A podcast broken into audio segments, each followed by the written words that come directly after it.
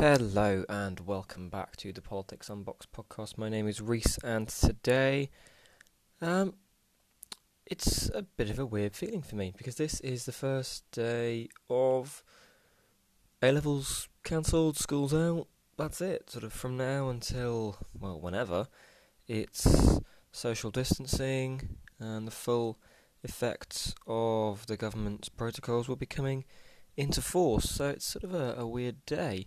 Up until now, I'd sort of been just going about daily life relatively unencumbered, and now it's sort of hitting home that there are things that are going to be uh, affecting me. Uh, there are things that are going to be affecting everyone, and so I'm going to use this podcast, uh, episode six of the coronavirus updates pod, to go over and sort of stress the importance of some of the measures the government are putting in place in the UK and other governments around the world. Um, there will be some probably quite sobering statistics in this podcast, but hopefully by the end of it, you'll all be convinced that the measures the government are putting in will be having an effect and that there are ways that we can go about preventing the spread of this coronavirus and ways in which we can minimize the potential impacts on people we people we care about and everyone else in the country as well. So, um, without further ado, let's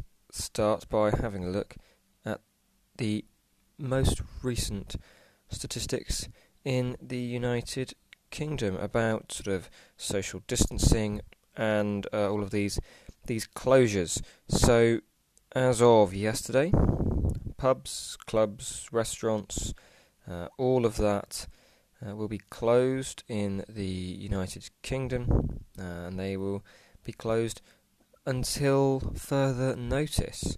So that's uh, one of the the big, um, the, the really big announcements that came out of yesterday's press briefings.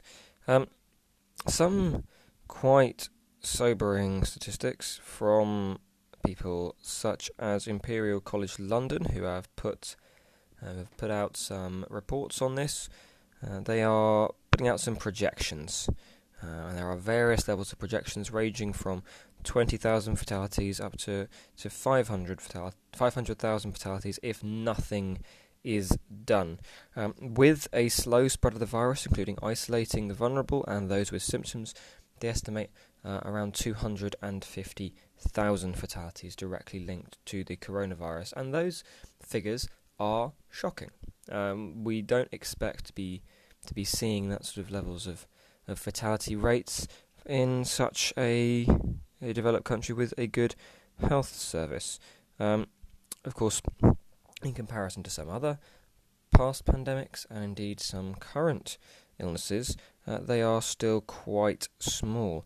However, uh, those numbers are still shocking once you consider how the, the virus was initially treated uh, as sort of no real cause for concern when it was first growing. Um, and of course, it was latched onto, and uh, now it seems in some media sources as a, a hyper exaggeration, and others are still underplaying it because, of course, as discussed in my podcast on the language of politics, all different media sources have their own different angles to bring from it. Um, that Imperial College report whilst it does say that 250,000 people uh, under current um, estimates or projections would die from the coronavirus in the United Kingdom, um, that is still 99.6% uh, of the population not dying from the coronavirus. So, another way of looking at it. There are always two sides to every figure. That's the beauty of figures and statistics. So, whilst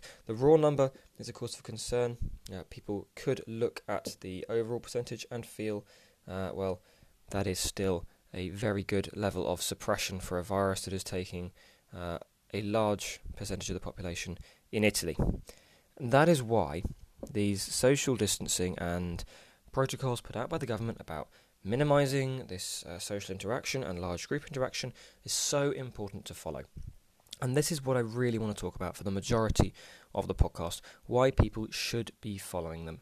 Um, at the moment, a lot of them still remain guidelines, uh, they are not enforced yet by any sort of um, police sanctions or other um, incidents. However, they should be being followed. They are there for people's own good. Those projections from Imperial College London, the numbers go up dramatically if people do not follow the government's procedures and protocols. So, by taking into account social distancing, by isolating for seven days if you think you have symptoms, by isolating for 14 days if anyone in your household is tested positive, um, by minimising large group interaction, um, by trying to maintain as much social distancing as you can, and for those in the high risk groups, by uh, social distancing and indeed social isolating for, um, I think it was 12 weeks, the advice of the government was, we can bring those numbers down. And that is the desired outcome. Of course, it's the desired outcome. It's what everyone wants to see. No one wants to be losing loved ones. No one wants to have uh, people put in a dangerous condition because somebody could have taken measures around isolation. Um, these isolation measures are also not just for the vulnerable, for those with health conditions, for those who are pregnant, and for those who are elderly and reaching above those age gaps.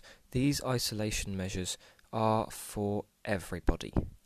Um, young people are not immune to coronavirus. Yes, the risk and the fatality rate is significantly lowered, but there are still harrowing pictures coming out of Italy of young people hooked up on ventilators because they are suffering badly from the effects of coronavirus. Just because you're in a low risk group does not mean that you should be taking any of the government's advice lightly. Um, it is not just something people can ignore no matter where they are. Uh, in the world, this is a global pandemic. It has been categorized as such, and it is not right for anyone to be taking lightly any of the measures imposed on them by any government. Um, again, I speak mainly from a UK standpoint. It's where I it's where I live. It's where I'm recording these podcasts from.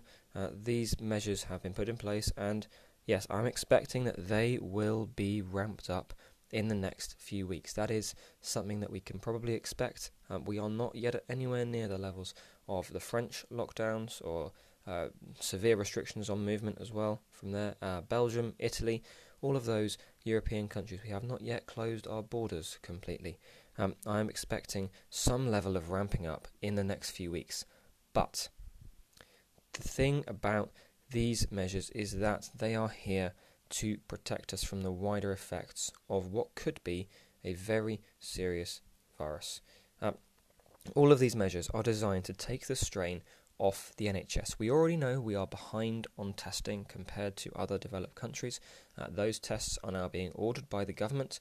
Uh, we saw yesterday in the press conference that Boris Johnson said he'd be willing to order, I think it was hundreds of thousands, or at least tens of thousands of these tests if they are proved to work, and that is good. We need more testing because then we can find out who has um, these antibodies to attack the pathogens, who is already uh, immune to them in some cases, who uh, is susceptible, who is potentially a carrier of um, the COVID 19 virus, and that is good. Good steps by the government.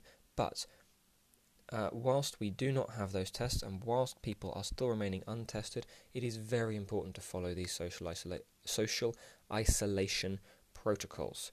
Because, again, as I've been saying, as I've been stressing over the past uh, several podcasts, it does not take many people breaking these protocols in order to continue the spread of this virus. Um, all of these measures to stop restaurants serving in house. They can still serve takeaways because obviously they're providing um, food, which some people um, might be looking to get. And of course, it is still a business. But all these restaurants stopping providing in house services, pubs, clubs, bars, theatres, all of those closing, leisure centres, and gyms. Uh, this is all again in the UK, but there are restrictions on movement and activity in other countries as well. All of these protocols are there to protect the elderly, the vulnerable, and to stop the strain on the National Health Service. Italy did not have time to implement many of these protocols before the virus was already um, well into their population, especially in northern Italy, and infecting people at a substantial rate. And we have seen the effects of the coronavirus in Italy. It is not just the fatality rate that we should be concerned about, it is the pictures coming out of Italy of the packed emergency wards, of the intensive care wards, of the people hooked up on ventilators in those emergency care wards. That is the sort of thing that these social isolation protocols can prevent. So please follow them. Um, people who should especially be following them, again, the more vulnerable, but also young people because you will be carriers. People can still be carriers even without displaying symptoms. That's why it's so important to maintain the social isolation protocols and social distancing where possible. Obviously, for essential activity, if it is completely impossible to maintain them, then the essential activity, essentially going to the supermarkets to collect um, foods, uh, would come first. But where possible, maintain these social isolation and social distancing protocols. Uh, these clubs, bars, and theatres, they've been shut so that people don't congregate in large places. It completely defeats the point of the social isolation protocols if people just congregate in someone else's house. Um, if people do that, well, we may as well have kept all the bars, pubs, and clubs open because the spread of the virus will be unencumbered if people continue to meet up in mass groups, if people continue to be vectors for this virus, potentially bring it home to a household where someone else might then go out, someone else in that household might be um, in closer contact with someone in a more vulnerable category. Perhaps they are uh, a neighbour who is delivering, helping to deliver food round and helping to help the an elderly person next door pack them away into the um, into their cupboards, into their fridges, and they could then potentially be a vector to pass it on to that elderly person who is again in an at-risk category and could have far more serious repercussions from this virus than younger people. It is not just an old and infirm attacking virus.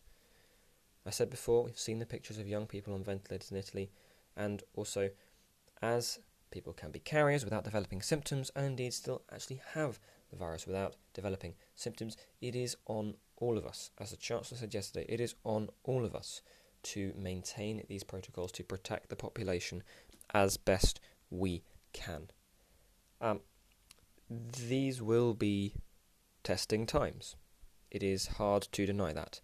Some people will be asked to do things and to continue with doing these things for a time far in advance uh, than they had thought these policies and these precautions would need to be taken for. But as I've been saying to a number of people who've contacted me directly, um, saying that this looks like an overreaction from the government based off of the data we have, every reaction to a pandemic looks like an overreaction when it is successful. If people think that measures were taken far in advance of what should have happened, the chances are that those measures were what needed to happen. They just suppressed the virus effectively, or whatever it was, they were able to suppress it effectively, and therefore the levels did not reach um, perhaps media speculation levels. This is hopefully going to be the case with the United Kingdom response and responses of governments all around the world. It is hopefully going to look like a vast overreaction.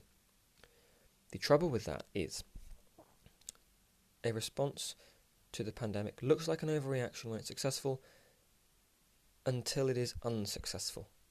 If it is unsuccessful, then whatever the government will have done will have looked like a vast underreaction. So be very careful when calling any actions by governments an overreaction.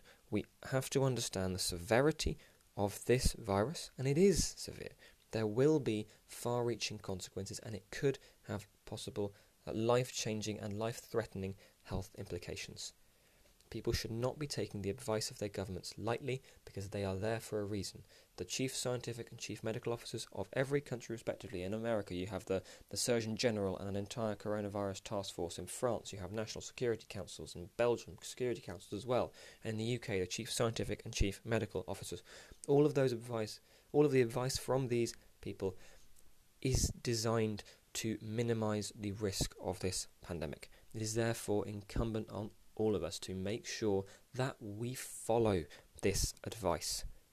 There is no point issuing it if people do not follow it. So people need to follow it because it is the right thing to do. It is a social and moral obligation for people to take their social isolation into their own hands. It has to be done. Otherwise, we risk having some of the effects in Italy Um, Italy has been used as a comparison point for the UK in times. I remember in the first press conference, the Prime Minister said we are four weeks behind Italy.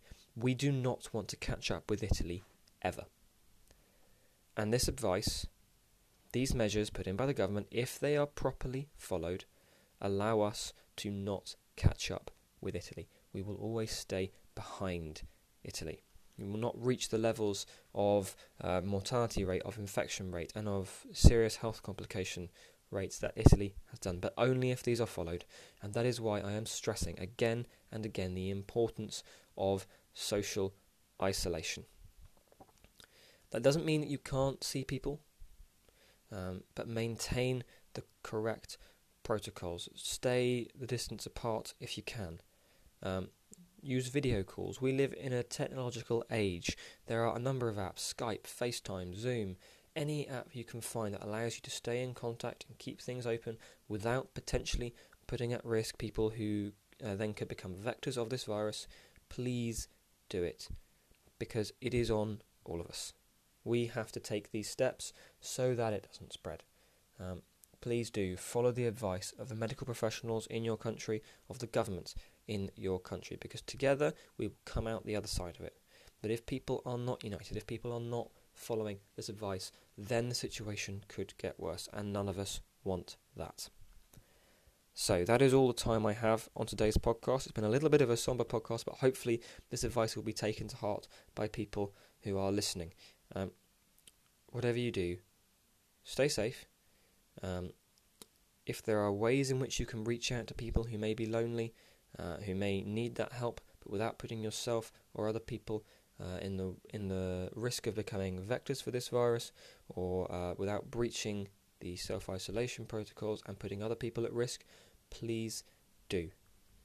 We need to come together by staying apart. As Leo Varadkar said, we have to reach out where possible, but we have to make sure that these protocols are being followed because they are based off scientific evidence and um, medical calculations and all the things that can be done to minimize the risk of us following Italy, uh, which is now, of course, the worst affected country in terms of deaths by this in the world. There are things we can do, there are things we will do, and there are things we should do. Follow the advice, stay safe. Thank you for listening, and I will see you for the next podcast. Goodbye.